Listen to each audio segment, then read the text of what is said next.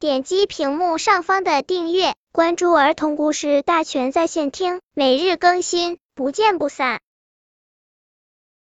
本片故事的名字是《聪明的小白鹅》。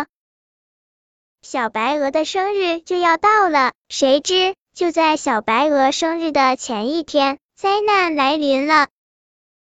这天，一批伐木工人开着大卡车向森林里驶来，他们带着伐木工具来森林里砍树了。此时，小白鹅正同伙伴在玩游戏，并不知道此事。小白鹅走进森林花园，顿时它被这美景吸引住了。走着走着，小白鹅吓了一跳，啊！一棵棵高大而又结实的树变成了一个个矮树桩。小白鹅呆望着已远去朋友，冥思苦想。绞尽脑汁想出了一个好办法。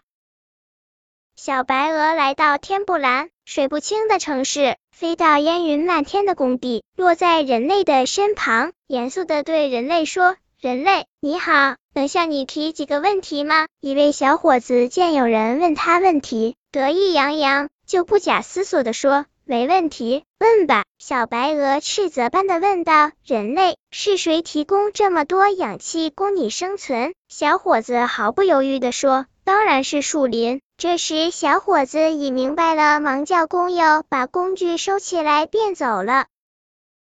森林里恢复了往日的生机，小白鹅过了一次更隆重的生日。